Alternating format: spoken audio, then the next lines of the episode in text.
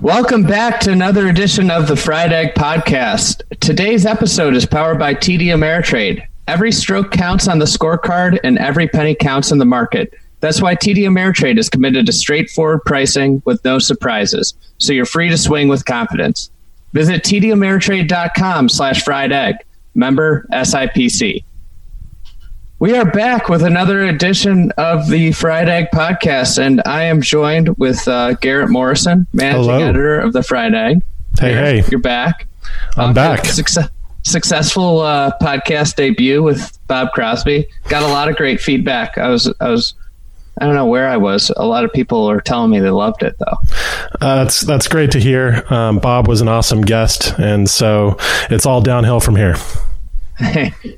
you know, at least you you'll have those uh, the glory of your, of your first time. you That's know? right. Yeah. So uh, today we've got Kevin Moore coming on. He is a University of Georgia mathematics professor. Um, also runs a business uh, doing golf course strategy. So I think this was inspired by Rory's comments about setup and strategy uh, this weekend from the Dunhill Links. So Garrett, you you've got more on Kevin and kind of the basis for this conversation. Yeah, sure. I mean, Kevin is just a a really um, good and unique thinker about golf in general. Um, he sort of has a foot in both camps where he's a competitive golfer with a real pedigree and he advises competitive golfers on on how to manage their games. But at the same time he's a lover of golf course architecture. Um, so he should be a really interesting person to um, to talk to. Uh, so you know in addition to being a, a, a professor of mathematics education at, at Georgia the founder of the um, course management company you talked about Squares2Circles he's also involved with a new club and finally he'll be a participate a participant in our roundtable at the thoroughbred which takes place on saturday october 12th at aiken golf club so um, that should be a really interesting discussion as well Yeah, yeah, that should be fun. We'll have Kye Goalby there too, so an architect. So that should be it'll be an interesting discussion about design and uh, and strategy uh, with those two. And Kye uh, Kye was a great player in his own regard. He played in uh, college. He's uh, cousins with the Haas's, and his uh, father won the Masters. yes So yeah he's, he knows a little Pretty bit about decent. competitive golf. yeah all right so here we go here's our conversation with kevin moore The fried egg requires a different technique. What you need to do is actually square the face so it'll dig down underneath that bad lie and propel that ball right out onto the green. Here's the thing playing out of a buried lie in a bunker is completely different than playing out of a nice, clean lie in a greenside bunker. You need to be aggressive on any shot, whether it's sitting cleanly or it's a, a fried egg. Well, we've all faced it, the dreaded fried egg. It's not to be feared, though. It's actually a pretty easy shot to hit.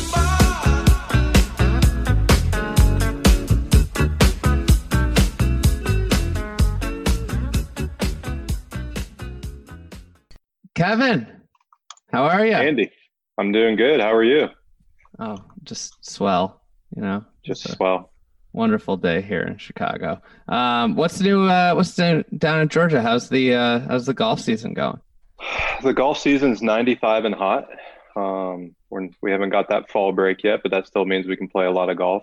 Uh, unlike you all, we don't have to worry about our season running out. So I'll keep on playing through the entire year while you uh, suffer through that Chicago winter. that seemed like an unnecessary swipe there you know I mean, we got to take it where we can get it. You know, we struggle all summer, so we have to we have to bask in the glory of our November, December, and Januaries. Yeah, luckily my golf game is uh, is making me long for a hiatus. I, I, I playing lousy golf, so it's about Oh. time to hang them up for a while. I'll get to see it in person on Thursday. It's true. Right around the corner. yeah you're not going feel to like get to hang just- it up that that soon right we're all, we're all feel like coming to just- kevin's neck of the woods He's just walking me into a, a hustle right there. Is what he's doing. I got I got a two two way miss going, so That's, I'm not hustling anybody. welcome to the then, you're club not, then you're not you're not my te- you're not my teammate. Then if you have that going, it's uh so yeah. Um anyways, this weekend, big comments from Rory McIlroy. When he talks, everybody listens. And uh he went after the European tour for setup and saying it's not separating the good players, uh, you know, it's not separating good and bad shots or good and bad shots enough and uh, then went into some strategy piece. So we figured who'd be better to talk to than Kevin Moore. Yeah, you're right. When he talks, I I typically listen with just nodding along, but these ones were a little perplexing in some points. Uh, a whole lot to unpack with some of the things that he said. What did you find perplexing?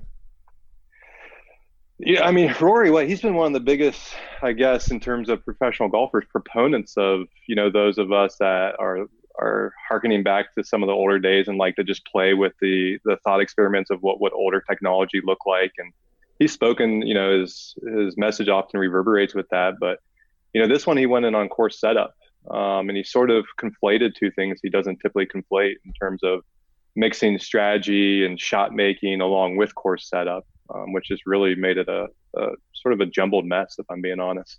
Um, I think a lot of it was in reaction to unhappiness with his play and everything. Um, obviously, he's a very articulate and very intelligent golfer. Um, but yeah, just in terms of the the comments that were there, there's just a whole lot that was meshed together. Right. And he said at one point that you you play with more strategy at PGA Tour courses or that the soft setups on the European Tour demand less in the way of strategy than American courses on the PGA Tour do. Um, I, am wondering what what do you think he means by strategy? There is somebody who works with you know, elite golfers, really good golfers on how to approach a, a course tactically. What do you think he means by that? Honestly, that's a hard question to answer because there's a lot of different directions we could go with that. You know, we could look at the different setups across the European Tour, which I see a wide variety of golf courses, probably arguably much wider than the PGA Tour sees, right? But they have a lot of courses more in line with the Trinity Forest than we have one Trinity Forest. Um, where they also range into their tree line, dogleg, bunkered courses as well on the European Tour that we see all across the, the PGA Tour. So maybe, I mean, he definitely could have been speaking just relative to his recent experiences, what he spoke to with Renaissance and in the old course in Carnoustie, uh, as well as King's Kingsbarns. They didn't see the toughest conditions, so you run into those courses and it's not a very penalizing game. There's not honestly, for a pro a pro tour player on those courses under those conditions, there's not a whole lot of thinking going on in a lot of cases. So you just hit it out there. You know what line you're taking, hit it, find it, hit it again.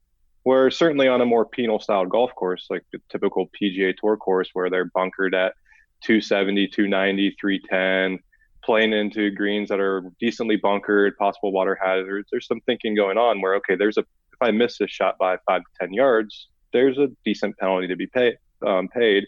And it's also an aerial game, so there's a little bit more control. Where on his most recent experiences, where it's a little bit more of a ground game, you have a lot less control. So you know where you're hitting it, and from there, it's just take the rub at a green and and go from there. Um, so maybe you know maybe he was tainted a little bit by his recent experiences and not really thinking about the whole landscape of the European tour. Uh, could be one case, but it's certainly the case in the PGA Tour. There is thinking that goes involved just because of the or along and around just because of the penalties that exist across most golf courses there. What do you think that thinking consists of typically on a PGA Tour course? Because it, it doesn't seem like it's thinking in the sense that golf course architecture nuts are accustomed to thinking about it. What what type of thinking goes into it? Is it is it club selection primarily? Certainly club selection. I mean, teeing decisions is a huge one, right? What do I take off the tee, and what's the thinking that goes into into that? Uh, in there, a lot of decision. Okay, how much is if I push up a driver because I'm always going to start there. Let's start with driver off the tee and think about that. Is there a penalty in play? And if there's not a penalty in play, the decision's done.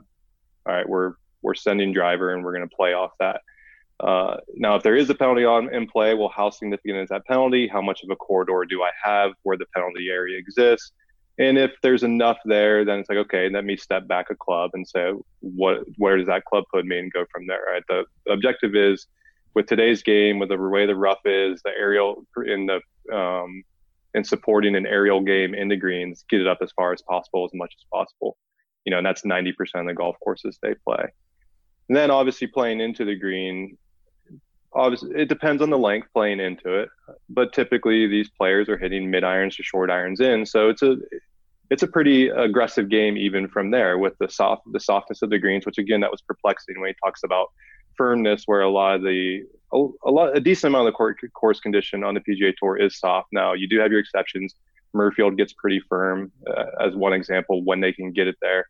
This past year was definitely not that with the rain, but you know Jack likes to firm that up. I'm sure a lot of his renovation that's going to happen um, is going to be geared towards always having that the conditions. But a lot of the courses the greens are soft enough that you know pins are pretty accessible even when they're tucked and at worst you're just going a couple feet inside of them um, you know five to ten feet inside of a pin towards the fat side of the green and playing from there um, so a little bit of thinking on that but not a ton yeah that to me it seems like the one of the courses i hear the most talk about strategy on is uh, the wgc mexico course chapultepec which is all kind of do you hit drive like and to me just from my observation it seems like that for the professional golfers is when it when it impacts the tee shot that's how they what they feel like strategy really is. That's kind of the way they think about strategy versus yeah, think, an architecture nut who thinks about angles and different things yeah i think that's completely accurate and it you know, I have that architect nut as well as strategy and math nut inside of me, and it drives the architect nut inside of me crazy, right? That the best way to challenge a tour player thinking off the tee is to have penalty areas, you know, call it trees, call it bunkers, or whatever, all the way up and down the hole to force them to make a decision of how aggressive they want to play. And Chapultepec uh, is a great example of that, where you know, we know from dispersion, driver, three wood, two iron, it doesn't matter that much left or right. You're still getting pretty wide with all three of those clubs, let's say. So now you have a situation where, well, all three of them are going to bring in trees. So what do I decide to do? How much do I take into that account? And we saw a very different play down at uh, Mexico. And to to be supportive of that, we saw a nice variance in leaderboard in terms of how people played the course. Uh, you know, maybe a little better than we'd see in other tournaments. Obviously, still still privileges pushing up a lot of cases, but we saw some nice variety there, uh, more so than maybe other tournaments. And yet, at Chapultepec, the winners have generally been bombers, but you saw variance in the kind of top tier. Yeah, I think. I mean, everybody. I mean, everybody that works in a strategy business will admit this, right? It's you're never going to get around it being a bomber's paradise, right? Bombers are all that's going to be a skill set that's always, well, especially with today's technology, just going to be rewarded. And maybe someone will crack the code of how to really break against that. Uh, but you're going to see that. So, you know, that's just where we're at in terms of a game. And you're going to expect to see a bomber as a winner probably more often than not. But yeah, really what's important is looking at the top 10, the top 20, right? Because let's face it, like the guys winning tournaments, they're all around great players, right? Most week in, week out. Yeah, we get a couple of crap shots that come out and they just win a tournament and disappear, or they get hot. You know, um, this point's been made with Cameron Champ, uh, and Andy's made this point several times that he's that type of player that will probably get hot for a couple weeks, and if he does that every year, he'll probably get a victory as well, right? Because he's got enough of a game and the distance is privileged that he'll get there. But by and large, the winners are just great golfers, you know. And the week they win, yes, distance helps put them in position, but they also are maybe outliers in the putting or outliers in approach relative to their normal game.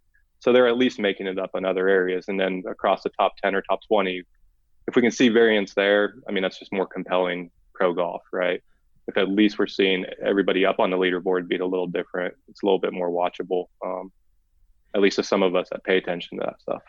Yeah, I think that's some, a misconception. It was like the, you know, hey, like this guy won because he hit it far. But like one of the things with distance is that it's a constant skill. Like almost every other skill in golf is variable. Like you might putt bad today, putt well tomorrow. You know, you might be really accurate with your driver today, not tomorrow. Uh, same with your irons, but with the with the distance, you have that every single day you go to the golf course, which is something that I think some people like tend to, and that's always going to be a huge advantage if you're long. But it seems to me that it's become more and more advantageous as you know as players have gotten longer in accuracy. You know, it's to keep it on the planet. There's less downsides to hitting it far today than there used to be, or hitting it hard, so to say. Oh yeah, I mean, the hitting it far is one comment we could expand on, but then just hitting it hard is another one, right? That brings that brings into technology issues and what the technology enables us to do in terms of maximizing um, and optimizing the way we hit the ball and what the ball spin rate does, right? That's the big question. Well, if we went back to say persimmon uh, and a wound ball, well, what would hitting it hard look like? Could you act? What would optimizing everything look like, and would it be manageable in a way that you could still play the game at a very competitive level? Because to your point, like in terms of hitting it far, you know, when we look at the strokes gain, gain data, and I don't know what it'd say over the last two years, but you know, it's basically an approach where it's basically trended to where like to be a top player, it's almost 40% approach and 40% driving. You know, maybe you could argue 35% and 35% just to be in that sort of upper echelon area. And question is, is that good for the game? Right? Like, is you know, if I just said, okay, from a mathematical standpoint, what would be like Rory's comment was what a complete player, I think. Well, what would be a complete player be? The best players in the world, we or the like their trends would be okay 25% strokes gained attributed to putting 25% strokes gained attributed to around the green 25% approach 25% driving or you can match the percentages to the number of strokes played from those positions right so like if you play 25% or 30% of your shots from around the green or on it well 30% of a winner's uh, category should come from those areas. You know maybe that's something you know that's fun to think about in terms of what would we want a complete player to be and what we how would we want that privilege? It's it's it, Rory's comments too when he talk when he talk about complete player and I think this gets lost sometimes when everybody talks about Rory is like he is one of the you know albeit sometimes he struggles on the green he is as complete of a player as, as you get on the PGA Tour. Last year he ranked in the top 25 in every strokes gained category. And I think he's the only player that did that. Adam Scott was close, but nobody else, you know, nobody else really was close outside of Adam Scott to doing that. Yeah, I mean, going back to Rory's comments, right? He, it's good that he's speaking out, and I would love to know how much of it comes from a place of him acknowledging and understanding right, that if there was ever such a call rollback or just stopping where we're at, like that only benefits him. It benefits a player of his caliber, someone like Adam Scott, the Tiger Woods uh, of people, right? That have the complete games. And I mean, a Rickie, I think Rickie Fowler is a great example as well. That someone that all around is a good player, does a lot of things really well, can hit a lot of golf shots and sees a lot of golf shots, right? Those guys see golf shots more than other guys in terms of just feeling comfortable in a golf golf course and seeing a shape uh, and how much they would benefit from something that brought back more shape into the game. And what would how would we see that correlate or associate um, with different strokes gain data uh, and the statistics behind things? So one of the things that became pretty clear from Rory's comments is that he is thinking of strategy primarily in terms of what we talked about earlier, what club you play off the tee. Should you hit driver every time? He seems to think that on, on European tour course setups that there's not much of a question on the tee as to what you're going to do. And that means that he's thinking of strategy primarily along the vertical axis, right? The Y axis of a hole. How deep into the hole should I push the ball, um, in order to get the best results? Architecture geeks, on the other hand, tend to think of strategy more laterally, right? Along the x axis. What side of the fairway do I want to be on in order to open up a view of or an angle into the green? Now, as somebody who has a foot in both camps, in the analytics camp as well as in the golf architecture geekery camp, um, I, I'm curious what you think about the the claim that a lot of analytics driven course management folks make about hunting angles and the fact that that's not something that anybody should do on a golf course, right? That you shouldn't be trying to get to a particular side of the fairway, that you should just sort of uh, pick a target that makes it least likely that you're going to find yourself in a penalty hazard and that essentially lateral strategy as architecture folks have thought about it for over a century is irrelevant. Uh, do you agree with that? And, and could you, could you explain that position?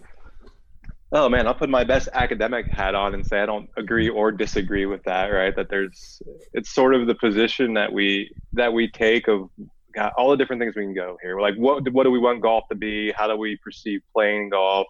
At what level is a sport, ranging from a game? Like I thought your interview with uh, Robert Crosby, Bob Crosby was phenomenal, and you got into the sense of like golf as a sport versus golf as an adventure, and we could go down all those rabbit holes as much as possible. But I'll start with like just thinking about like okay, in terms of the pro game, on the typical TPC golf course, angles and that sort of stuff. Even on a even on a soft Trinity forest, let's say, you know, something that's not super firm and the ball's not getting away.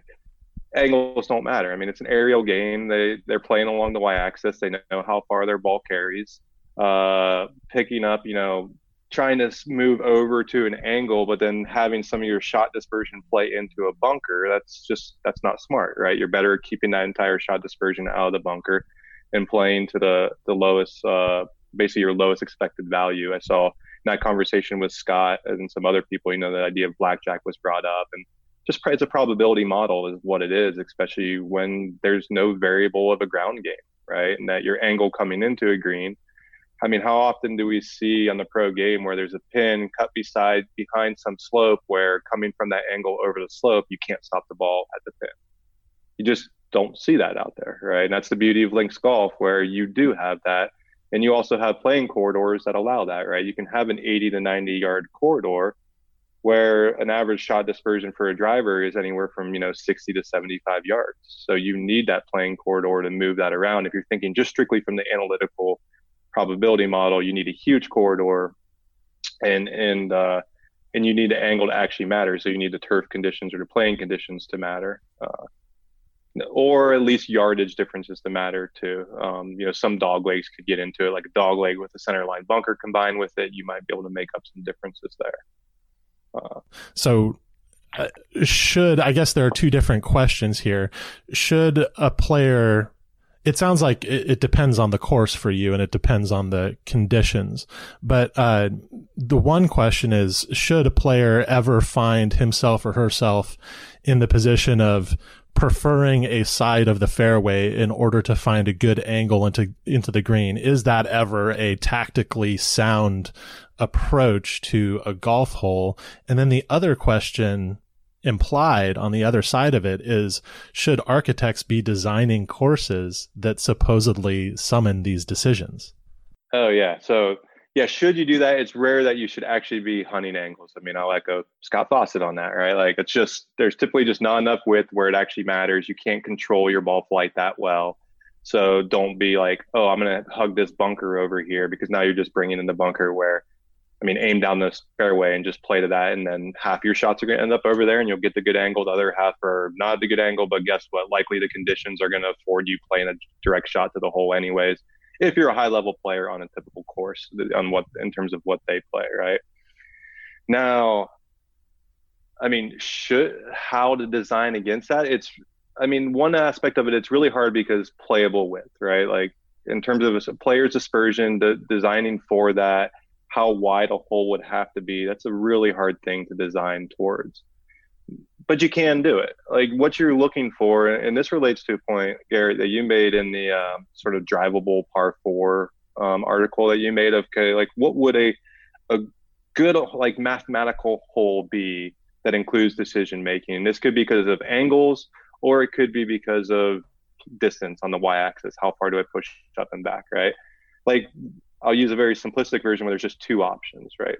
The a really cool mathematical hole design that would actually make people think that follow, you know, some of the stuff I teach and obviously Scott what Scott teaches and some other people. The, the in those two options, they need to come out to the same average. So we'll just make up they come out to a four average.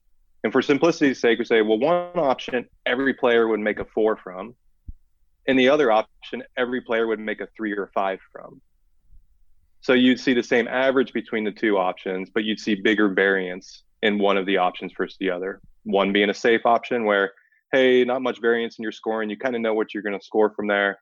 And then huge variance in the other option. And we could extrapolate that across, you know, three or four different options of playing a hole and a different variance that you would see. Now, so in terms of strategy and mathematics, that would be an ideal hole to design, which you could do by taking a look at strokes gained and positioning hazards. Think of like where your ball lands, you have an expected value from it, and what kind of hazards could we put around those to change that to some number? And then if we pull back, okay, what could we do from there to make it so it plays the same average as that other area? Uh, and you could go through and design a course like that. I have no idea how interesting that would come out or what. And again, we're designing for the top 0.01% of golfers. Is that something we really want to go down? Like, I don't care what people say when they say, oh, change happens or whatever. It's like, no, the top level game matters. It influences the entire rest of the game. People watch it, people pay attention to it. Golf clubs strive to be what tour courses are. Uh, I mean, they're the they're for better or worse a big vocal part of our game. The top level players and what they do, so we can't ignore that. Uh, so I hesitate to ever put down on paper what you know what it could be because I mean that's Pandora's box like we put it down and as soon as we start going down that level or that road i don't know if we end up in somewhere we want to be. Uh, those of us that think about golf also as the game as the adventure as you like to talk about which which i really really care to do and i really value and think that's a that's what ultimately is healthy for the game is that aspect of it because we're not we're not tour players. Um, my game looks nothing like a lot of college coaches a lot of college co- uh, kids i work with and it definitely looks nothing like a tour player's game and I'm an okay golfer, so I hesitate to ever to ever yeah push towards something that really just privileges the pro game. Yeah, talk about how um, strategy is different for say the lower trajectory, lower spin players. And do you have any experience, say, like contrast? Um, have you ever advised on like a LPGA player, or Symetra Tour player, or even a um, a women's college team and compare and contrast that with the elite men's game, whether it be college or professional? Yeah, you see a couple different things. The most striking is honestly dispersion. A little bit lower spin, lower trajectory player. And I'm thinking primarily an LPGA game, uh, a college female game here, that the dispersion is tighter, uh, especially playing in the greens with irons and even off the tees. Because I mean, I, am not w- super well versed in terms of engineering and physics. I did a physics background as my bachelor's degree, but that doesn't make me an expert. So I can't. Everything I'm doing is kind of spitballing a little bit from just talking. You're not Bryson. Yeah, we need to yeah, invite yeah. on Bryson. Yeah, yeah. We, I should. I should. No man can I, be everything. If I adopted his attitude, I would just sit here and just pull up a chalkboard and start talking about I don't know optimal spin rates or something. Uh, but yeah, they're they're a lot tighter. So in that way, there's a little bit, honestly, less strategy involved in that it's easier to just say, like, hey, you hit it really, really straight. And playing in now playing into the green, there's a little bit more thinking to be done because pin positions matter a little bit more, conditioning matters a little bit more, slopes matter a little bit more. When you play into the green at a lower, lower trajectory and the ball is going to be on the ground and running a little bit, where the ball lands matters a little bit more. And understanding that, okay, the short shot in my dispersion pattern, here's the consequences of it. The long shot in my dispersion pattern, here's the consequences of it. What does this mean for playing into this green and how I need to play into, say, a front pin, back pin, left, right, and so on. And you compare that versus uh, a tour player that's stopping things primarily with trajectory. And those questions aren't playing into the green or no longer as, or no longer as much of a concern because we're stopping it with trajectory and the conditions are allowing that when the ball comes in. It's it's kind of settling down where it is right? Even in terms of my own game like that's the tr- transition i've seen a lot in it that playing into a green it's just i don't have to think too much. Like i don't have to worry about the ball getting away from me once it gets on the ground uh, which is you know very different from experience let's say overseas. Uh, i think that's a little bit more akin you know if you think of a pga tour player playing overseas on really really firm conditions that may be more akin to an lpga player and how they're playing into the greens but again, it's a great example of how technology has helped the highest swing speeds. Right, that's where you see the biggest dividends uh, in terms of uh, in terms of what we see.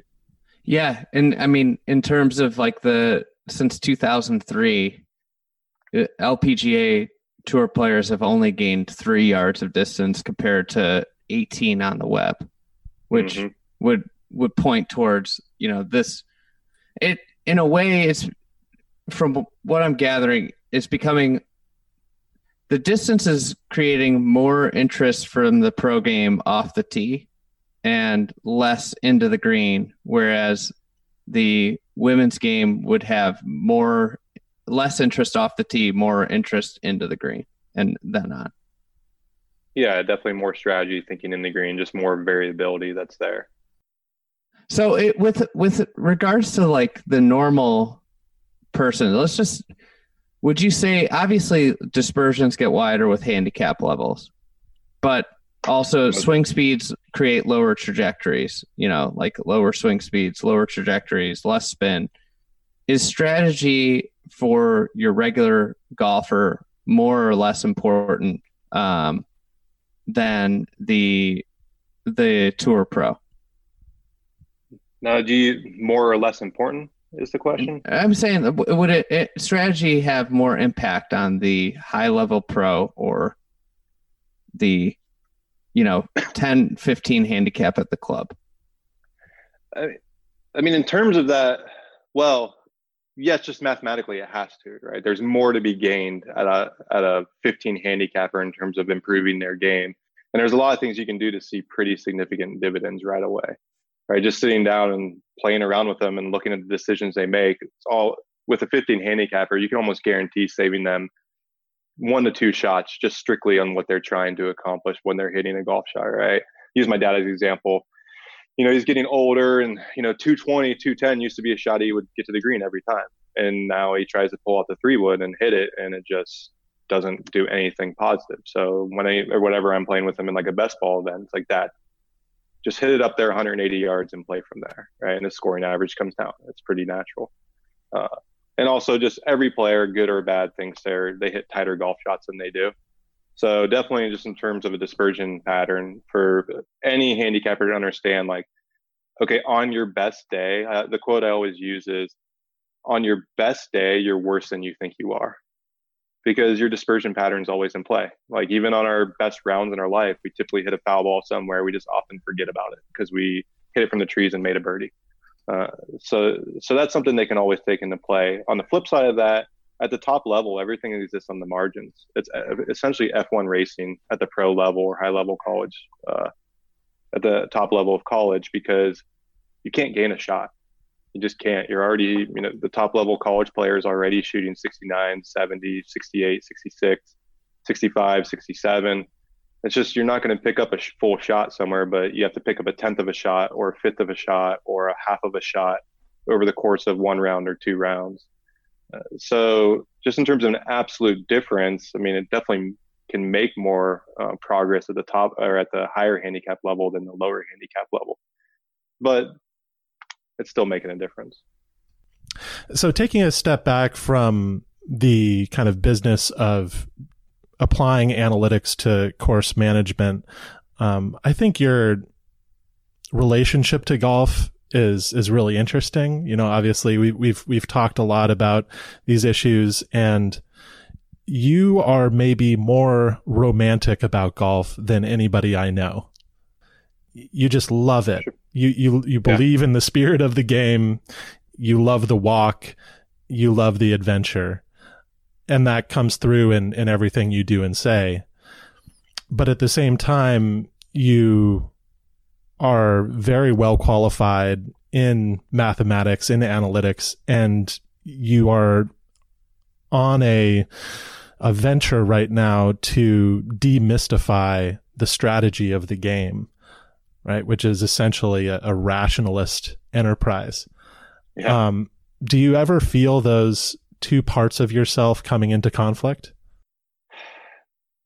The short answer is yes.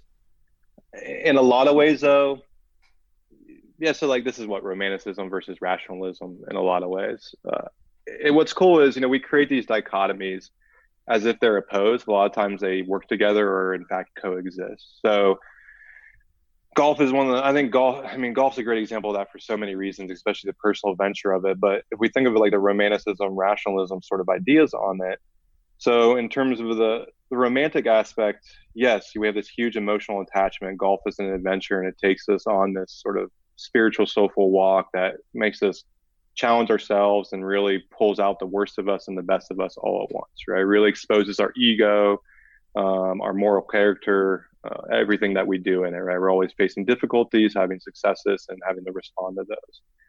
But at the same time, like when we think about it, especially the a lot of the conversations, you know, the three of us have and amongst our friends and ourselves, you can't just rely on those responses to dictate well what's good for the game what's good for me as a person you know what's healthy right? Because addiction is a great example if you don't question things it's easy to become addicted to something because you just yeah this is great this is great this is great. Like stimulus stimulus stimulus and all of a sudden you're addicted to whatever it is that you're getting involved with. And golf's the same way where we have to think about okay well what is in terms of the intent of the game and the things that enable it to have this character and this soul like what enables that? And now that moves into more of a rationalist you know rationalism type of mindset where I need to break down my own thinking, my own experiences, and what contributes to those. And so I can take the same aspect with the strategy side of it, where yes, there's some days where it's like, man, especially as I'm doing like a Rees Jones course or something, where it's just like, what am it's like, what am I doing here? This is this is boring. This is not enjoyable for me. Yes, this is challenging for the players and creates the good par score or whatever it is you want to say it does but what's going on here? And that gives me an opportunity to inject some of the ro- romanticism of the game into it when i'm working with especially individual players to help help them understand the architecture that's there what they're seeing on the golf hole what makes it what makes really a compelling golf hole versus what makes something that's just very formulaic. Uh, and help clarify in their own thinking you know these like even these top level players they'll go play um, say a Coore Crenshaw, a Pinehurst, a Pine Valley, a I don't know, name your pasta, Pasatiempo that say they'll play those and just think, man, what an awesome experience that was. That was that was amazing. But then they'll go play all their tournament golf courses, and to them, that's also a great experience or whatever. So helping them be reflective and, and thinking about like what was so amazing about Pasatiempo. You, Pasatiempo, you said you loved that. Why did you love that so much? So I enjoy the sort of teaching aspect side of uh, the strategy management where I can take it a little deeper than just how to play a golf course, but also thinking about the design of a golf course, what goes into it, and what really piques their interest the most. Uh, you know, so that moves from that kind of blends the two together to maybe help them become more romantic with the game in terms of the course design and understanding why why architecture is important, even if it doesn't challenge their game. Right? If they go play a Coore Crenshaw that's not set up very difficult, it's not going to challenge them much. Uh, but they can still hopefully appreciate the golf course for why it's there outside of their own uh, own golf game playing and even experience the experience or even enjoy the experiences that they had, and say, hey, I shot 62 there, but to Andy's adjusted par score, uh, point, maybe 62 was my adjusted par for that golf course because of the playing conditions that were there. And yeah, that wedge shot that I had to take off the backboard and suck back. Yeah, it was easy to get to five feet, but that was awesome to do. And I should get that to five feet, but if I would have messed it up, I would have sucked it back off the green, uh, and I would have not made birdie. So you know, get them to appreciate those sorts of things uh, is something that I enjoy doing as part of the uh, the analytic side of things. So on the shotgun, sorry, I started said something about making Dunhill a par sixty seven for the pros, and if if they had done that, the winning score would have been, I think, two under. Would Rory have had the same comment if the winning score was two under? Rory, I don't know if he would have, because I do believe a lot of his reaction was in the moment being frustrated with his own finishes. I do think he's also smart enough to be like, yeah, par doesn't matter. Uh, so I'm sure he probably wouldn't have had the same reaction. But I know a lot of a, a lot of people it would and a lot of tour players it would influence their reaction what par was right? Like if you change par to on them all of a sudden all of a sudden a hard hole becomes easy or an easy hole becomes hard. Um, it was at i forget what tournament it was last year and i was sitting there and there was a college team talking about it and they changed the par five to a par four and one of the players was like man that hole's so hard. And it used to be an easy par five and like it's like no it's the same hole it's literally the same hole that's there. So, uh, so yeah, definitely par. And I mean, even on the psychology side, right, the loss averse sort of nature of people changes how they play, even though it shouldn't, it still does.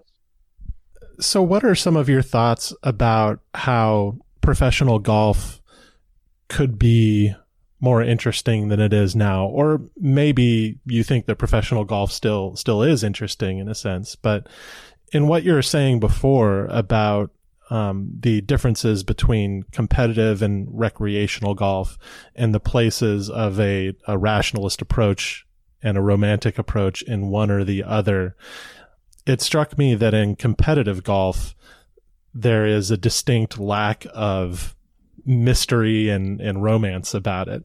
That so much is known now about the golf swing and about course management, for instance, that players are very rarely at a loss. Players are very rarely dealing with ambiguity and mystery. And there is a kind of business like efficiency in the way that the best players approach golf. And it, to me, it reads very clearly through the television that that's happening. And it makes me lose a little bit of interest. Does it make you lose interest in, in the same way? Um, and if not, why? Um, and then, and what are some of your thoughts about how some, some intrigue and, and mystery could return to the game? I mean, we got to start talking more about air density and what that does to the ball. uh, That's what the people want, right? uh, no, oh man, this is so. I mean, a lot of personal preference is going to come out here in terms of yes to all of those points, but I'm not. I'm in terms of ex, um, explaining my personal preference. It's not like, oh, this is going to solve all the problems. It's more like I think it actually would support this more exploration uh, or re-exploration of the game and and what it means to optimize it right where okay i'll start uh, with this as one of the uh, pieces of evidence and the premise for it so with distance gains distance gains aren't absolute they're relative right so it's not like oh all of us shifted up 10 yards no that's not how it worked if that's how it worked you know that wouldn't be such a big deal but it's like no you have you know, maybe I gained five, but someone ahead of me gained eight yards, and someone maybe ahead of that because of ball speed gained 12 yards, right? So like the absolute differences between the distance change, um, the the distance differences have grown and increased, right? Which, in terms of like the spirit of yeah, I believe yes, pros play a different game, but it's much cooler when we kind of it kind of resembles what the game we play, right? So we lose that there uh, on one piece of the argument. So I would like to see that shrunk down. So that obviously brings in the idea of rollback in some sort of form, regardless if it's shrunken driver heads, wound ball, persimmon, balata, hickories. But we could sit here and argue all day about what we want to go back to. Uh, but I do, I do think there's some viability in that in that argument uh, in terms of rolling back to something and changing the technology somehow. If if the, some of the principles that are wrapped up in the game are something we really value and want to see in the pro game as well. And now on the flip side of that, this idea of exploration and and optimization and just making the game inquisitive again, I would I could see that as a significant strength that movement and actually doing it because it would even for the OEMs open up a whole new revenue and pursuit, right? Oh shoot, we're going back to this technology. Well, frankly, let's say it's persimmon. Let's just go there. We'll say it's persimmon with um, Balata balls. And that's not a personal preference of mine to go to that version of it, but let's say that's what it is. All of a sudden, everybody in the game of golf at a high level has to think, how do I optimize that technology? Right? What is what does my swing speed need to be? Like, can I actually have this huge swing speed with you know hitting up on the ball, trying to launch at this angle? All that has to be figured out again. And what does that mean in terms of how the game's played? How does course conditioning now play a role in that? it would just sort of open up a new you know path to go down and have to figure out which i think could be could be exciting you know a lot of people talk about oh it'll turn people from away from the game and i don't know if i buy that argument i think bob spoke to this a little bit on the on his his podcast that maybe in the short term you'd have a few people leave but really would they i mean is if all of a sudden you put persimmon in a 15 handicapper's hands is it really going to change their one just their scoring and how they play the game, but also their enjoyment. Is that are they really playing the game because they have a 460 cc TaylorMade in their hands, or are they playing it for other reasons? Uh, you know, would and that's and also persimmon has great self correction off the face. People people think like, oh, the argument for rolling back stuff means like, oh, you're going to hit it 150 yards offline. That's not the case. It actually brings more variability in the y-axis, if anything, right? That's where we see huge variability. Uh, where with the current drivers, right? It's like, well, I hit the heel, I hit the toe, I hit it off the top of the face, I hit off the bottom of the face. Oh, I hit on the toe and found the hot spot. I mean, the ball is flying pretty similar distance. Um, it's I got so many buddies that are relatively new to the game but young, and they you know some of them swing it pretty pretty like well in terms of speed, and the distance that they launch the ball offline is astounding to me. Like, I've never seen a ball go so far offline than with one of my buddies, and yeah. and it's like, and I I gave him uh my persimmon driver the last time we played, and he hit like three shots with it, and the worst one was only like thirty yards offline because like it can't go as far offline. I mean, persimmon, like in terms of the result and the what we're looking for, persimmon were the original twist face, right? Like they like they self-corrected balls off of them because of the way the the face was curved with the way the ball performed. Like it worked together. When you hit a toed persimmon right it starts right curves left. If you hit the heel persimmon it starts left and curves right uh, it was just made like just for whatever reason the materials did that. So yeah and it doesn't point, go I mean, very far but it kind of it stays in play. I, whenever i think of this i think of this guy that i played with at pasatiempo not somebody that i knew beforehand. And he honestly launched 15 balls into the middle of neighborhoods.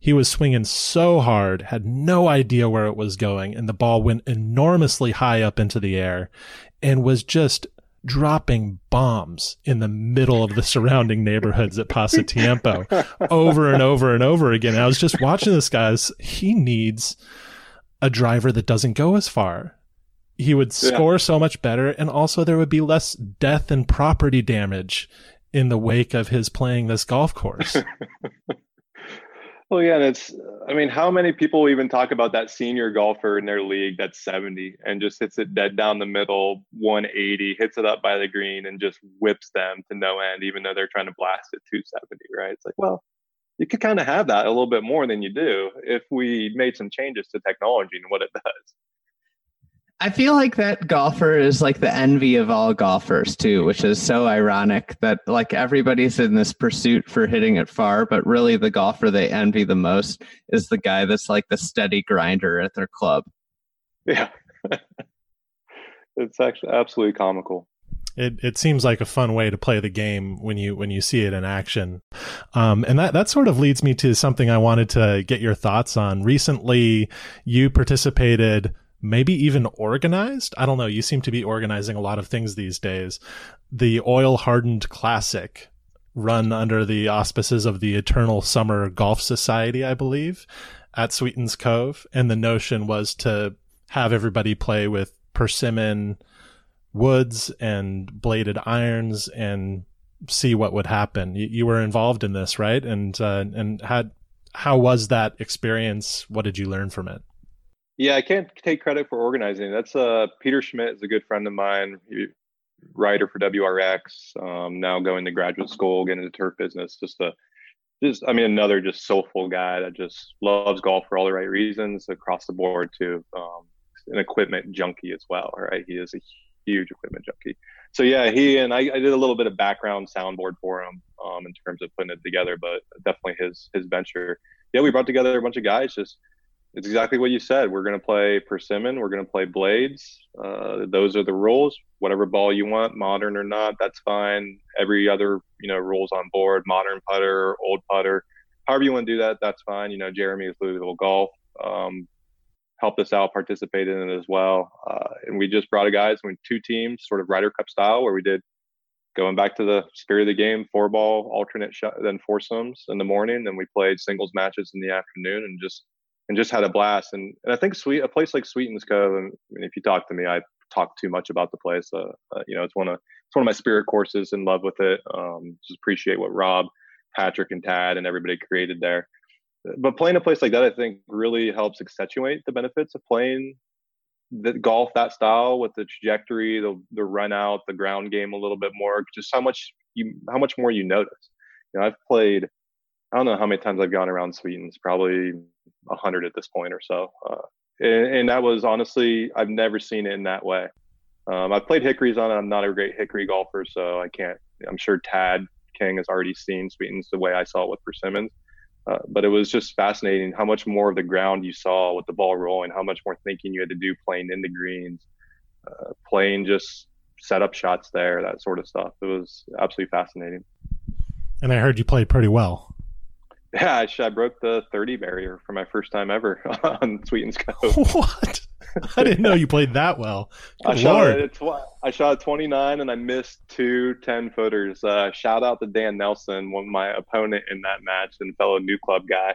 Uh, he came out and he was going nuts too early, uh, the both of us. And uh, for whatever reason, he just sparked a fire under me and we just had a blast. Oh my God. It's, it's amazing that you shot your, your lowest nine ever and you felt yourself having you know I, part of me sometimes feels i i play with old equipment half sets. I i actually didn't play with like a conventional set from march till uh till what is it august this year.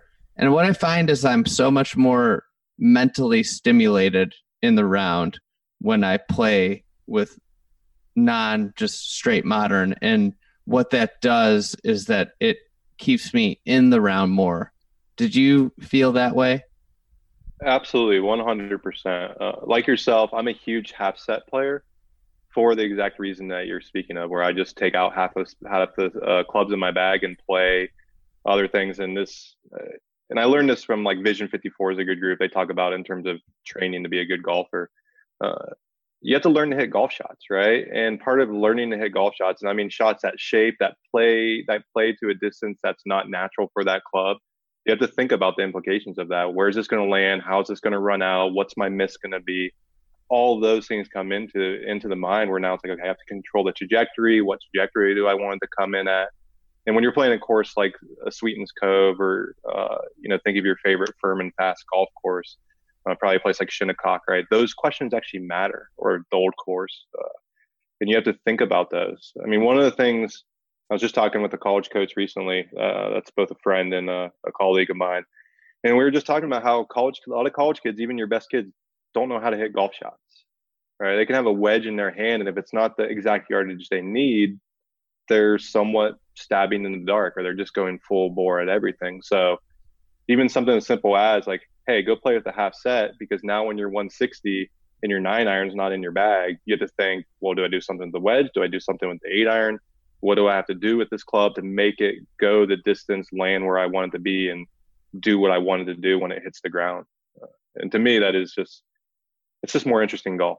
Uh, I just find that to be you know a more pure form of golf because it just engages the mind so much more because uh, it engages both my analytical and just sort of creative multiple options mind.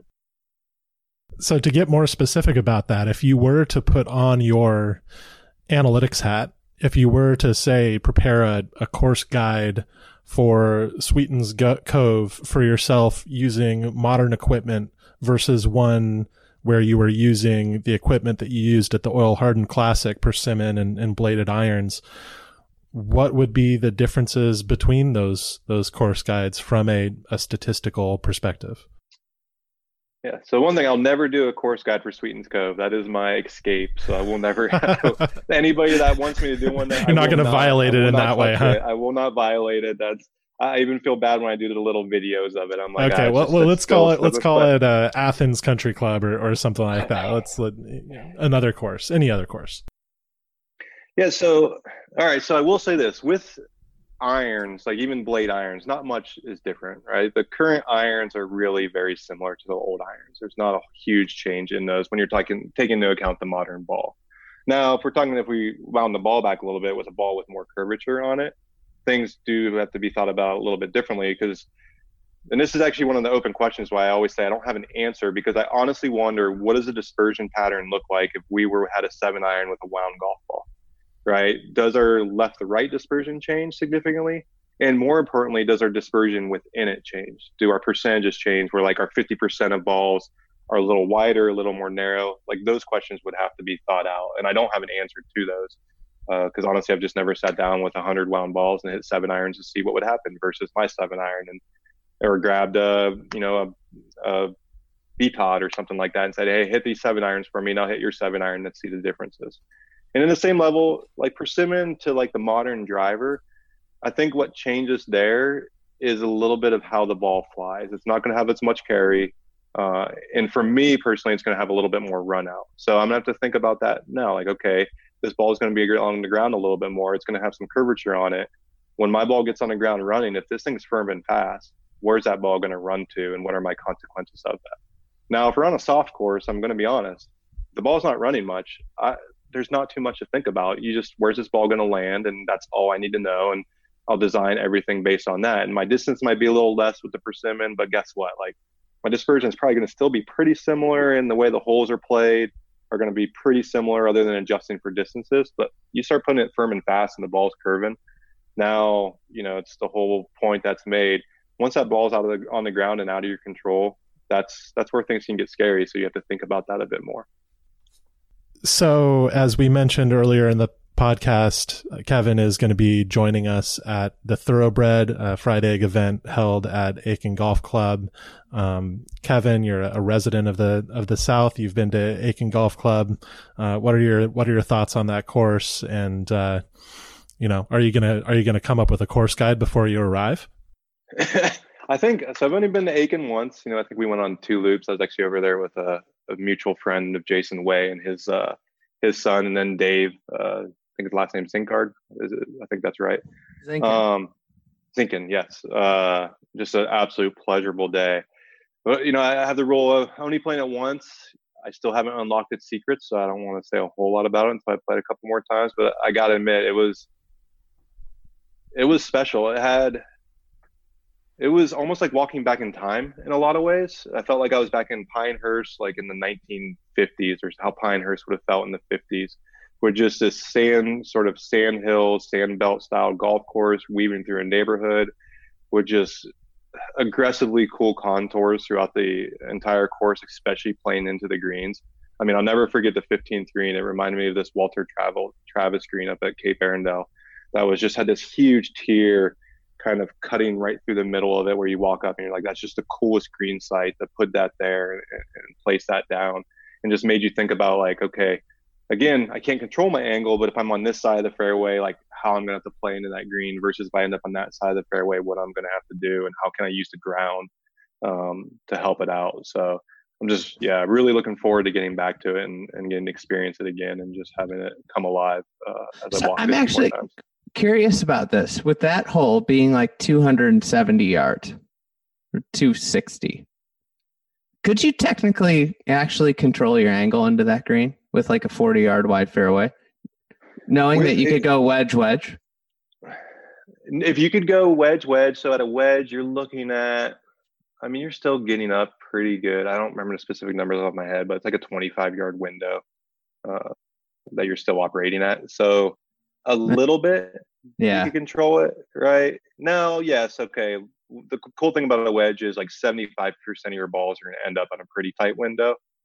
So, yeah, a little bit with a wedge wedge, you can control it a bit more. Now, but yeah, I'm going to put my analytics hat on yeah. is I'll, I'll, echo, I guess, Scott Fawcett here and be like, yeah, but you're playing to a worse score. Yeah. But to me, that's still golf, right? I go around Sweetens a lot of times when I'm playing there, and I'm not playing to my best overall score. I'm playing to my best score along a certain path.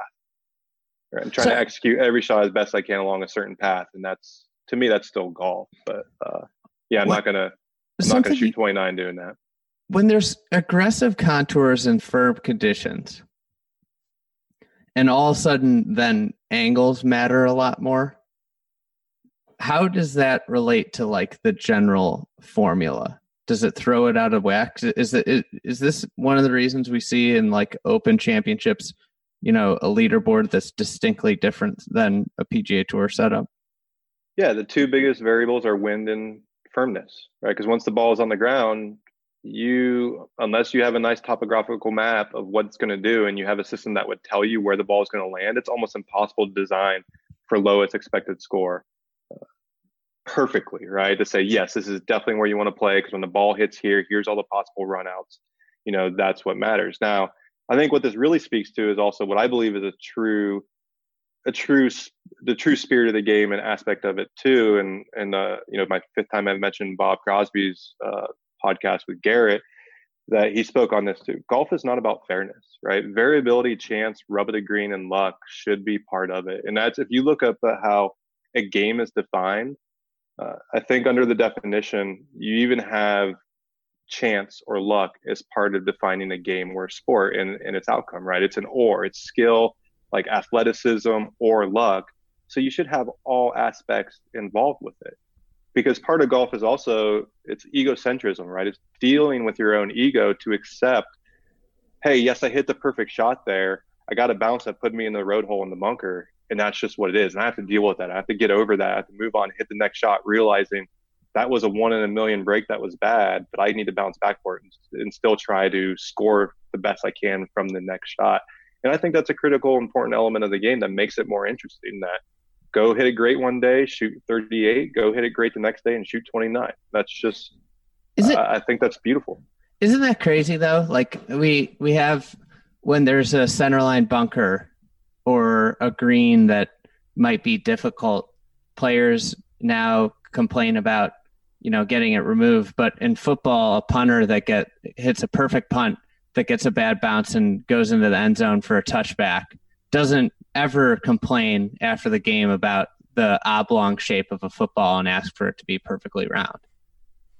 Yeah, I mean it's fascinating, right? In terms of, I always I always think about just what golf exposes in terms of our personal preferences and the way we're able to deal with adversity, right? And golf just really, I think, especially golf at the high level game exposes that, and it's easy to to coddle to a top level player, right? And I mean, it's easy to buy into that mindset. I'm sure I bought into that mindset when I was a college golfer of like, yes, this should be fair. Like this should be straightforward. I, when I hit a good shot, I should be rewarded.